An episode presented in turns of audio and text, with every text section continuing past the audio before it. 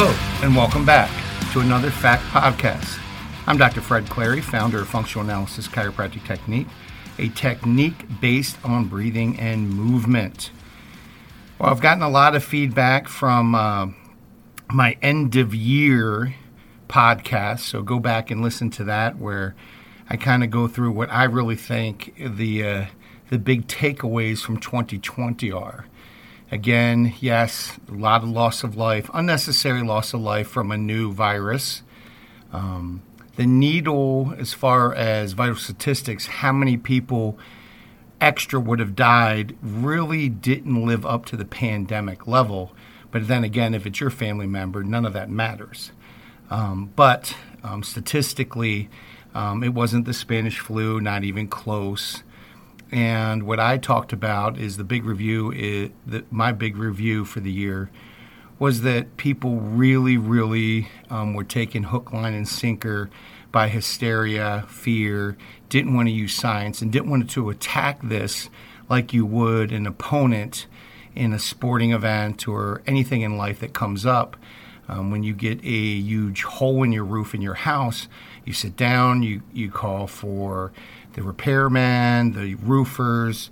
You get a couple estimates, sometimes three. Um, you go, you make a plan and you move forward. You attack it. You get all the information. Um, and what's amazing is we we ran forward with no information, and then we were given correct information in science that has been around for 15 years, 18 years really. Um, we ignored it. We ignored it, and that that emotional thinking really drove me crazy. Um, but that was my personal opinion. Um, just seeing how many people did that, and it didn't save any lives. If that emotional thinking would have saved lives, I would have been on the bandwagon. It doesn't save lives. Usually, um, having worked on ambulance and I wanted to be EMT, but just talk to an EMT or a paramedic. Ask them if emotional thinking is even allowed on the job. You know, they assess the situation, they arrive at a working assessment, diagnosis, and they start treating the patient to save their lives. They don't get emotional. Oh no, this is happening. This happening. It could be this. It could be that. We need. They can't get emotional. They have to be professional and move forward. And I guess some of my uh, professionalism did crash a little bit, and that's in righteous anger to you know very well-meaning people letting elders die and they continue to do it, and no one cares because the 85 year olds can't speak up for themselves, especially if they're already sick. So, we need my review of 2020 is we need more biology, more math, more critical thinking, more stats training, and maybe teach our kids and maybe the adults, the parents, some emotional IQ. And I, yes, I still get mad and angry but I don't let the opinions of other people um, move past my brain without researching it. I'll take someone's opinions, and I've moved 180 degrees on many things in my life.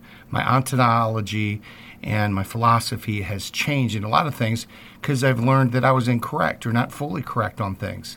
The one thing about being an adult is to realize that you're human and you could be wrong. If you weren't were right 100% of the time, then you'd go to Vegas. You'd go down there with one dollar, and within a month, if you were just right 51% of the time, um, you'd be a millionaire by the end of the month and a billionaire at the end of the quarter. Just be, be being right one extra percent over 50. That's just statistics, folks. But not too many people got through math or like math. You know, they'd rather watch Netflix. So, what am I going to talk about today? Today I'm going to talk about 2021. What are we going to do after the pandemic? And hopefully it's over next year. It should be. I'm thinking midsummer by 4th of July. Um, at least people will go out and start going to movie theaters. So, what do we do? I'm not going to talk about the vaccine and how to do that. Moving forward, are we going to be the same? And I'm going to say, and I'm going to guess, and I'm going to predict right now in December, absolutely not many people are going to have a psychological condition called adjustment disorder. Adjustment disorder. Now, a little preface I'm not a psychologist, I don't play one on TV. If you need counseling, if you do not use this podcast for Diagnosis, please. Um, go get some help. Go get a coach. Go get a doctor. But a lot of people will have what's called an adjustment disorder. Now, what is an adjustment disorder? An adjustment disorder is a reaction to a stressful life event that is causing significant disturbance to your life. It changes your behavior, how you act, how you think. And it is disproportionate to the original stressor or disproportionate to how long the disturbance should last. In other words, you lose a spouse, you lose a sibling, you, you lose an offspring. Oh my goodness, it's horrible. Yeah, you're going to mourn for a year or two. But after you don't get over it. These are people that are still wearing black and mourning 10, 15, 20 years later. Adjustment disorder, you know, your mouse dies, your cat dies, and and two years later you're still affected by it, crying and can't get out of bed and can't go to work. Now, this is not talking about people that are feeling sad or restless or overwhelmed to a big situation. That is normal. But it's when you're sad, overwhelmed, depressed, have anxiety, have, you know, you you disassociate, which which means you come out of your own body and ignore things and can't really feel connected to yourself and the rest of the world. Those things happen disproportionately to the stressor size. Like, oh, I, I can't have a red car, or I can't drive because I was in an accident. I had a little bitty fender bender in the Walmart parking lot, and now I'm afraid to drive. That adjustment disorder will hit the majority of Americans, especially Minnesotans. I think they're going to be afraid of hugging people, handshaking, going to the gym they're not afraid of Walmart and Target, so that was great manipulation. That'll be the one place they will continue to go to. Some will be afraid of taking off a mask. Some will be afraid to stop socially distancing because they watch so much science fiction or black and white horror shows where, you know, the other person could give them the cooties, the bubonic plague. So they're going to stop doing that, even though they're fully vaccinated or they already have the antibodies or their T cells are working well and they have potentiation. They have great complement system uh, competence and uh, and variants. So why why are we going to have these changes after the pandemic? What's going to happen? I predict two or three groups of people. There's going to be the group that are going to continue to scrub everything down, and they've now gotten OCD, um, some obsessive compulsive disorder um, type things put into them by the mass media and the rest of the public. Um, they're going to be cleaning and they're going to have this high level of hygiene, which actually is going to lower their immune system more because you got to eat dirt and drink from garden hoses to raise that immunity and hug everyone you possibly can. And there's so that group will be the the I'm going to call them the the over overstimulated. They're constantly going to be cleaning and hiding and thinking that this is never going to end and it's never enough. Those are people that may not know where they're going at the end of the road. They're afraid of dying. Um, usually, people afraid of dying don't really live anyway. So you know, are you really living if you're afraid of dying? That's always been my question. So we'll have that group. Then we'll have another group, which will piss off the first group, that they could have been on the bandwagon of, you know, this is fake, this is conspiracy, I'm not doing this stuff. And we're not going to go into whether they're right or wrong, just like I'm not going to go into the first group if they're right or wrong. Um, you know, that both groups really obviously are not following science. So that group is just going to go on with ever. And they're still going to have an adjustment disorder because they've just learned not to trust friends and family. You know, they're going to say, well, yeah, last year you wouldn't even come over to my house. I know how your brain works. You wouldn't let us over your house. You wouldn't give me a hug. You know, we did elbow bumps. And that that group will really be a little obnoxious. Both groups are obnoxious, but this group will be obnoxious because they're going to be self righteous and say, look, how can it be so bad if we got over it in a year? And they're going to have some adjustment disorders because they're not going to be able to go back and treat their old friends and families the same way before the pandemic. And then there's going to be a third group. Um, I, I tend to put myself in the third group who've, you know, a very small minority because we like math, we like science. We've been following this all along. And that and and there's not a lot of uh, really uh, medical doctors, chiropractors, podiatrists, dentists. There's not that many professionals really in my group, only because when you become a subspecialist or you go to medical school or chiropractic school or physical therapy school, you learn the basic sciences. Then honestly, you throw them away to learn your clinical science on how to treat hands-on people, how to write these prescriptions, what do these drugs do, what you know, what are the side effects, what are the symptoms, what do these tests mean? You know, they have this condition, that condition, and you get away from the basics of how a cell works if I asked a medical doctor right now, they'd have to be really bright to list all the organelles within a cell, what they do. If I asked them the workings of the sodium potassium pump, which is a basic pump uh, on our cells that you know sustains life, they couldn't do it. If I asked them to write down all the elements of the Krebs cycle, they said, "Well, I did it once on a test." Yeah, but you really need to know it all the time, twenty four seven. They they would not know. And if I asked them you know, how does an RNA virus replicate within the cell? The ones even injecting people with the vaccine don't know how it works. They don't know how the vaccine works. So, this third group, I don't want to call them the libertarians or the informed because that's bad mouthing the other two group. The we're kind of like, you know, people from Missouri. There's a motto in the state of Missouri, the show me state. Show me. I'm very much that. Show me the evidence. Show me the evidence. Don't tell me this is what it is. I want to see I want to see the study. I'll read the study. And then when they quote from other studies, I go to the, the primary, the secondary sources. And I've, I can't tell you how many studies I've read. I've gone to the reference and they misquoted the original piece of research. Not kidding. Totally misquoted it. But no one keeps going and digging. I'll take a piece of research that came out in 2020 and they're quoting stuff from 2010, 2000, 1980. I'll go back to the 1980 research, pu- um, print that PDF, read it, and they totally misquoted it. So you have this huge study and opinion scientifically based on a shaky foundation that is not, itself created. That happens all the time.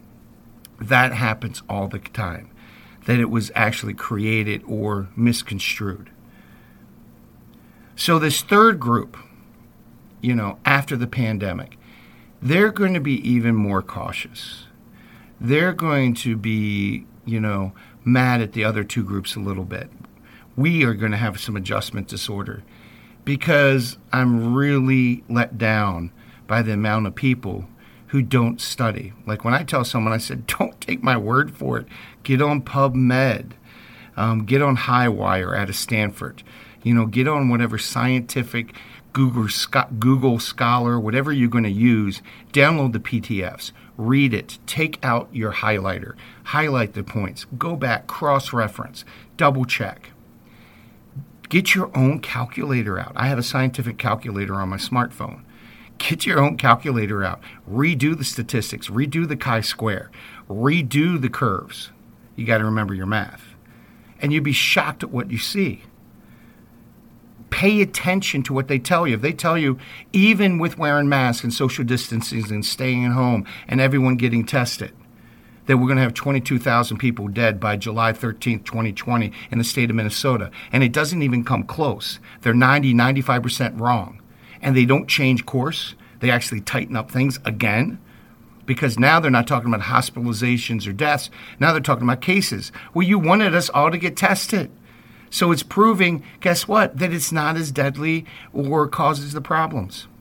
Or dig in to those death certificates and say, okay, all these people died with COVID. Did they die of COVID? Wow, that's something to think about. You know, and we've talked about this in previous podcasts. So, after the pandemic, what's going to happen? You're going to have one group that are going to continue to be anxious and not know how to socialize. And I think a lot of the kids are going to be in this because You know, they've missed a whole year of school. They don't know how to talk to their friends. They have no social manners anymore. And that's still up to the parents to try to do it, but we're not with them 24 7. We're not with them all the time. The real world in school takes, takes precedence for them. Then you're going to have another group that are going to still puff up their chest, not be understood by many people, and say, See, I told you. And they're not going to believe even good statistics about this nasty virus and how, when you're really sick and you're really old, it really binds and it can be a death sentence. This thing can be nasty in the right groups. They're not, they're not even going to hear that. They're going to say callous things like those people should have died anyway. You know, their average age of mortality in the United States is 78, and if you're 88, you've got 10 extra years. They're going to be callous. They're going to be nasty like that. And guess what? they're not going to be understood either. And then you're going to have a third group that from the beginning thought the other two groups, and eh, the two ends of the spectrum, that what's going on in the middle? What's the truth? You know, what's the balance? My grandmother always told me, Fred, it's not right, it's not left, it's always in the middle. It has to be balanced. And I'm like, oh, you're right, Grandma. So maybe Grandma was right. Maybe there has to be a balance of researching and I always say, don't open your pie hole unless you know you've backed it up with research.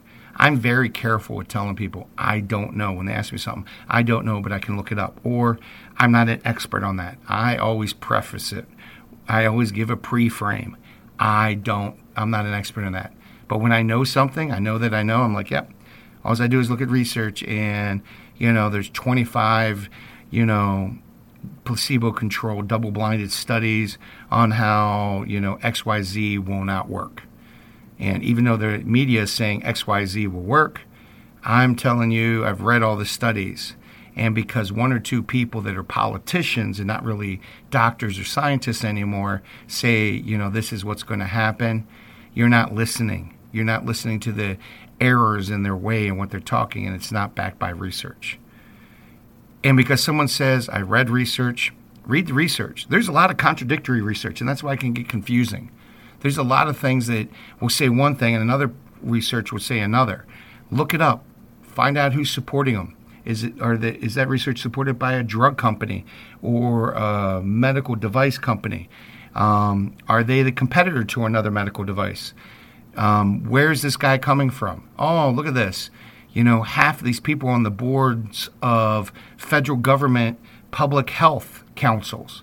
Well, this is a government sponsored, even though it may have University of California or Minnesota, or South Carolina, or Texas on it.